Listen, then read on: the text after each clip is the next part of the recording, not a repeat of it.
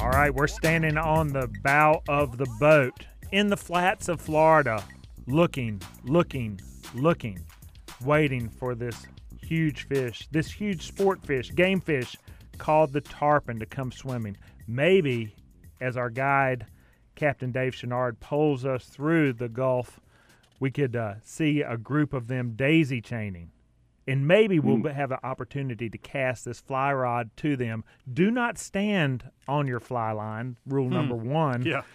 quote unquote Billy Pate taught us, but to deliver that thing with precision, not to the fish's butt, but to his face, where he'll take it, hook up, and that's where the fun begins of a hundred Yeah. pound fish shaking his head. Welcome everybody to the Carolina Outdoors. I'm Bill Barty.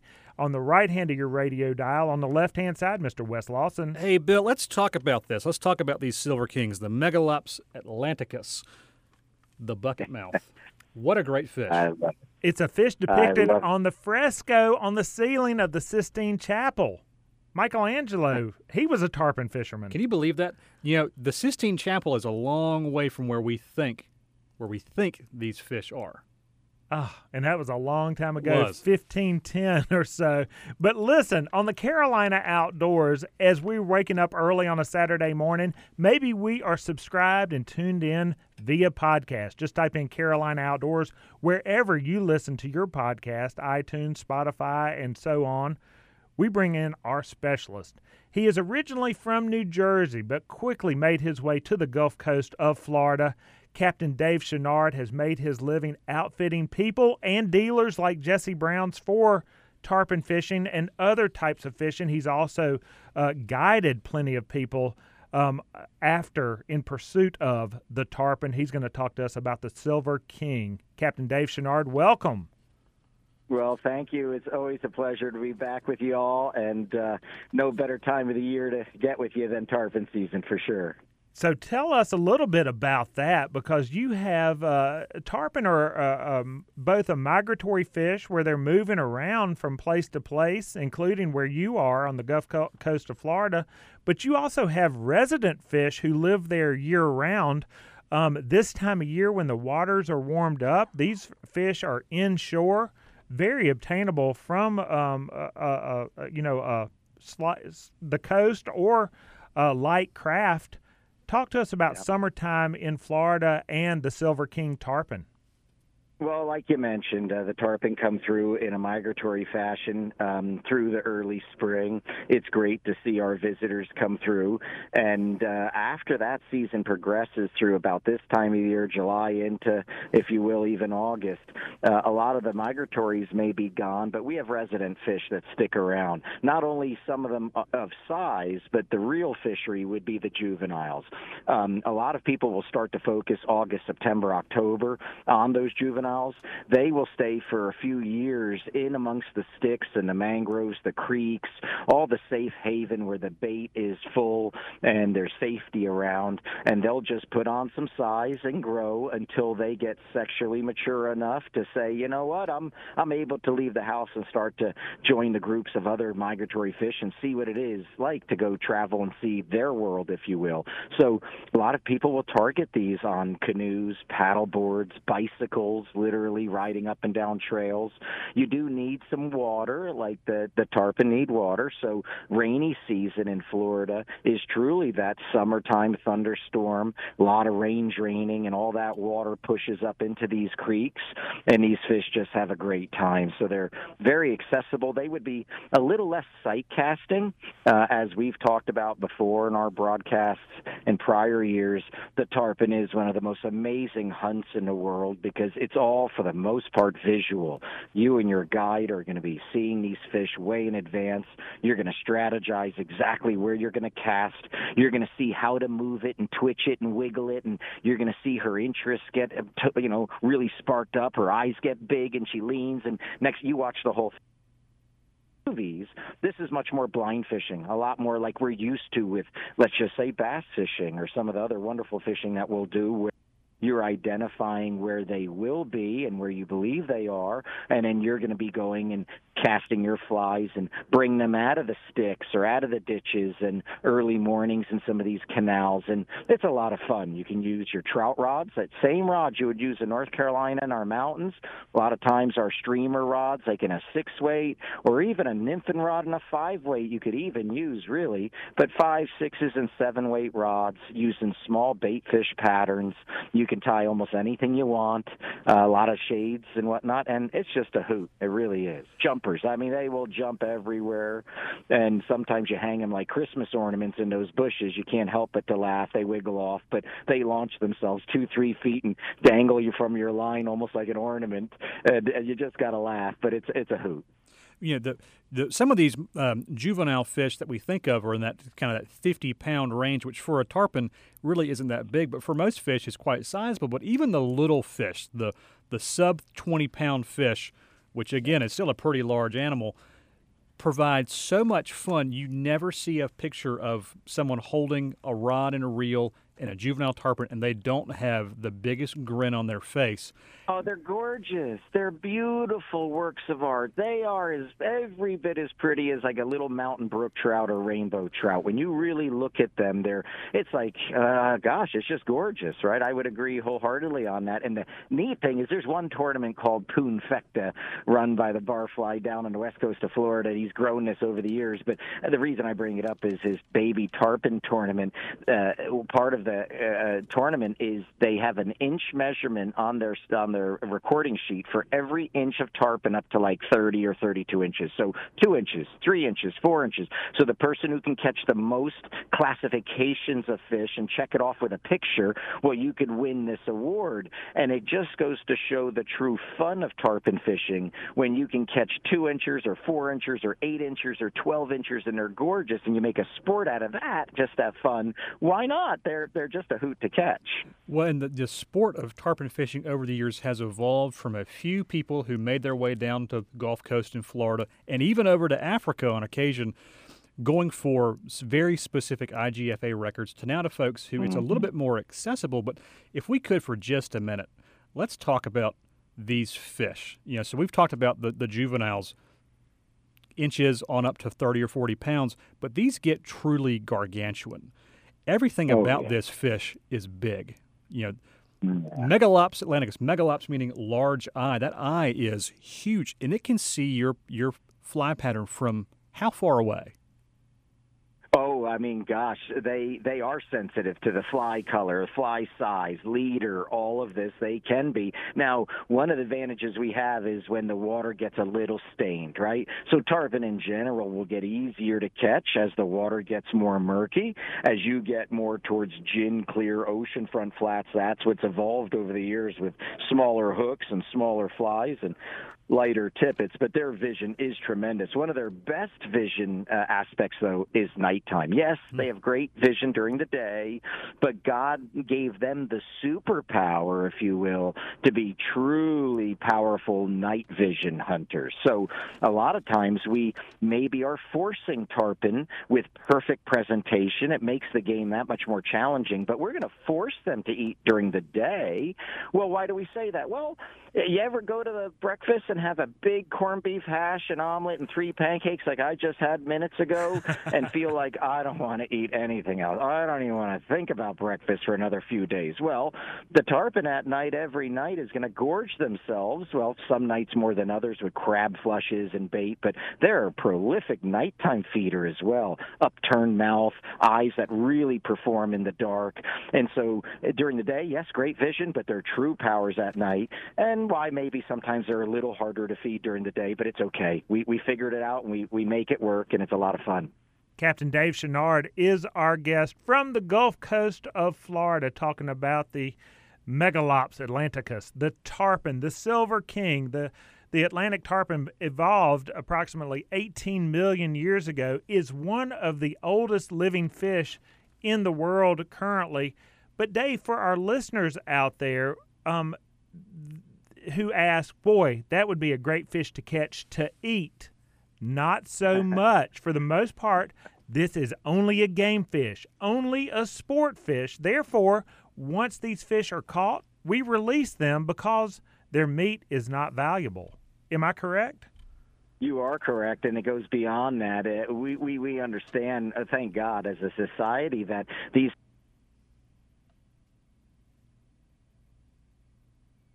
Then we went quiet.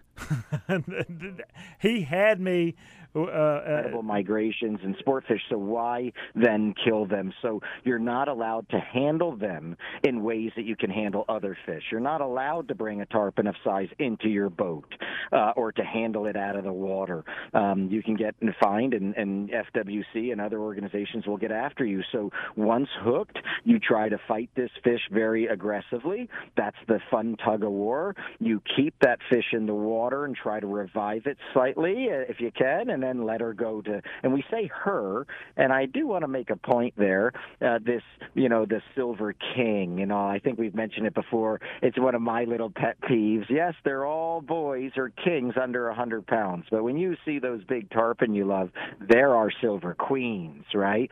And we all have nothing without our queen in our life. So I will say that let's give respect to these big girls when they're swimming by at a hundred pounds because they're like the snook where they will actually change sex through their life once they get to a certain size. Well, I just learned something I did not know that. Now, listeners, you may have missed part of this.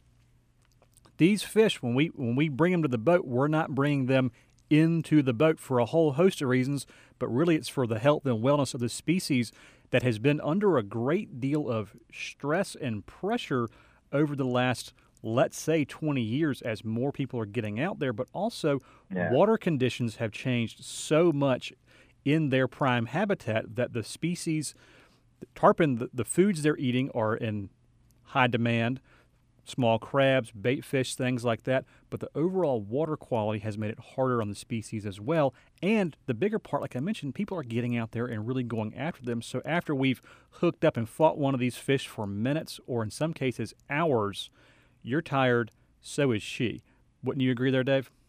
Oh, 100%. We have to be all sensitive to this whole social media thing, okay? We know it's here to stay. We know it's part of our lives, and there's a lot of good with it, with us catching up with family and friends and nephews and nieces and everything. However, what it does is it makes everybody more vain. Makes mm. everybody, well, not everybody, but everybody gets what I'm saying. Uh, you know, it, uh, you got to be sensitive with this. This fish is under incredible pressure because there may be no more incredible image than a tarpon jumping out of the water with you bowing and connected to it. This fish of a lifetime, and then this incredible creature that you're holding its mouth next to you. So I think some people care more about the picture as this has gone on. Thank thankfully, as a society and all in the fishing world and regulations, we're understanding this. And at least with the tarpon, we've put our foot down. There is no bringing the fish into the boat, and there is no mishandling it. This species is um, it's prehistoric. It is uh, it's just something. It's epic. It really is, and it's very special to be a part of and witness. So with all this added pressure of tens of millions of people all wanting to go tarpon fishing and you name it, let's be responsible and let's try to find out how to handle this fish fishery, so it'll be here for generations to come. Water pressure is a big problem. You mentioned uh, we're all watching uh, this, uh, you know, pollution and and releases and and all of our you know fertilizers and all. No, we gotta worry about our water as we increase our populations. It's just the responsible thing to do. Nobody wants this black eye on their record. So um, thankfully, we had an amazing governor who was elected here in DeSantis. Everybody should watch him. This man is really something to speak of because he's fighting established things, uh, corruption that's been around for a long time. He's taking risks, personal and all, and we're winning. The state of Florida is winning in many ways on how it handled, let's say, COVID. We're not going to get into that, but more on how we've handled this whole um, red tide and blue green algae and Okeechobee and sugar and all this that we've mentioned. Uh, and the tarpon loves us for it, for sure. And so off he goes. We lost him. uh, I, I, maybe the uh, uh, political opposition uh, chopped him off, but they did. I was going to ask him about the red tide. Um, because th- on one of the other visits we had with Captain Dave Chenard, that was one of the topics. In fact, the Bonefish and Tarpon Trust was mm-hmm. highly involved. Uh, the Coastal Conservation Association was involved. But it sounds like uh, I, I, don't know if it was through the governor, through the legislature, through uh, the uh, sport recreational fishing uh, associations that they got through that, or if it's seasonality. Anyway, well, there's another group called Captains for Clean Water that's very active down there. Um, you know, who who are quite good at that. You know, so I wonder as we try to get Dave back on, if we could talk about the flies we might use just a little bit. That, we'll do that. We'll bring him on. But before we do, I'd like to bring up the the uh, he is like a preacher evangelizing about tarpon and the Gulf Coast of Florida. Makes and, you want to go, doesn't it? Oh, it makes you want to say, "Amen, brother, preach it." But it also brings to light some of the most addictive sports that we have in outdoors in hunting and fishing in regards to pursuit and maybe it's the restrictions of the season and the people listening to the Carolina Outdoors may think about the duck hunters out there mm. who are really addicts to duck season and and when that comes into play bar anything work family anything they are going to participate in duck season wild turkey yeah. the turkey season much the same in april and may throughout the carolinas and even beyond people in pursuit of those species drop everything and they have it marked on the calendar they're going well, tarpon is really the same. And we can uh, ask Dave at Jesse Brown's. We are selling plenty of 10 weights, 11 weights, 12 weights, uh, fly rods, fly line. And uh, the fly is for people to go out there. But um, to find out from Captain Chenard what it is about the tarpon for the angler that makes it really addictive. Captain Dave, what's your insight on that? Yeah, well, first of all, I mean, you can jump in a car and drive 10 hours or less or 11 hour like it's just amazing that anywhere in our in our listening here in the southeast it's a short drive. God's blessed us where we can catch trout on one end of the day and tarpon on the other side of the day which is just a miracle in itself uh, with where we live in the whole planet. Um, as for the the fish itself well first of all you have to look at the fact that this fish for whatever reason god made it where it wants to swim on the surface. That's what it wants to do now, if the water's dirty, she'll swim under the surface. She gets a little skittish, or he, uh, depending on the size. But you know, they, they get a little unnerved when they can't see in the water. They don't know. They're little scaredy cats, a little bit. That's why they're prehistoric. They're not dumb. But when they have their regular water where they can see a decent distance as they swim, as the water gets cleaner, they swim higher and higher. And so this fish is always going to be within vision, and your guide will train you in your eyes because I will say it's ridiculous. It's like those bone fishing guides out in the Bahamas with dirty glasses and how good they can see these bonefish, and it's almost mystifying. Well, that's the way your captains will get. I know myself. I'll speak for myself. I've gotten where my word, I, I, I astonish myself on the the how far, how accurate we can be in seeing fish, seeing the color, because they are high enough, and so that gives you time to get yes nervous, but to really have fun with this. To say, okay, these fish are coming from one o'clock right to left. You see them. There's three of them. They're 200 feet away. We're not going to cast to them. We're going to go hit them right over here at 11 o'clock. All right, let's get over here. Okay, get ready. Here's your cast. You're watching these fish, how they're swimming, and you're strategizing. You made a comment before. You can only feed their face, not their butt. I, you know, we say it, we laugh as fishermen, but it's true. Once that fish is swimming by, there is no casting to it anymore. Some other species of fish, maybe you could put that lure in front of it and it'll eat it. The tarpon is such that it wants to romance a little bit. It wants to date you before it commits. And so it might see your fly, say your fly's cute. It'll give you a little wink or a look. You'll see it. She'll follow. She'll elevate. You'll tease her with a few more strips. She'll get a little closer and say, by golly, I think I might eat it. All of a sudden, she slowly opens up her mouth and inhales it with a couple gallons of water. All of this you're watching within vision. And to see a hundred pound plus animal get enticed uh, by you and to go ahead and commit that way and then you hook her. And then, of course, she's a jumper. Who doesn't want a fish that has this circus act, aerobatics, backwards, forwards, upside down? It is epic for everybody to see, and it's just super special. I don't know what else to say. They're, they're, as everybody will say, it's it's ruined marriages, ruined jobs, ruined commitments, lives. It's ruined everything, but it, it doesn't ruin memories. I will tell you that. You'll have those memories all the way to go meet your maker for sure. He's Captain Dave Chenard from Chenard Associates. He is outfitting dealers like Jesse Brown's across the Southeast, and part of it is because of his passion for the sport of fly fishing, especially for chasing those big tarpon. Dave, thank you for joining Wes and I here on the Carolina Outdoors. It is always my pleasure. I put a smile on my face every time I think about you guys. Well, thanks for having me again. Well, thanks for putting a, a smile on the face of all of our Carolina outdoor listeners. We're all tarpon fans, no matter our pursuit right now. Off he goes, and off we go. Just for a moment, we're going to come back and uh, wrap up this thing we call the Carolina Outdoors.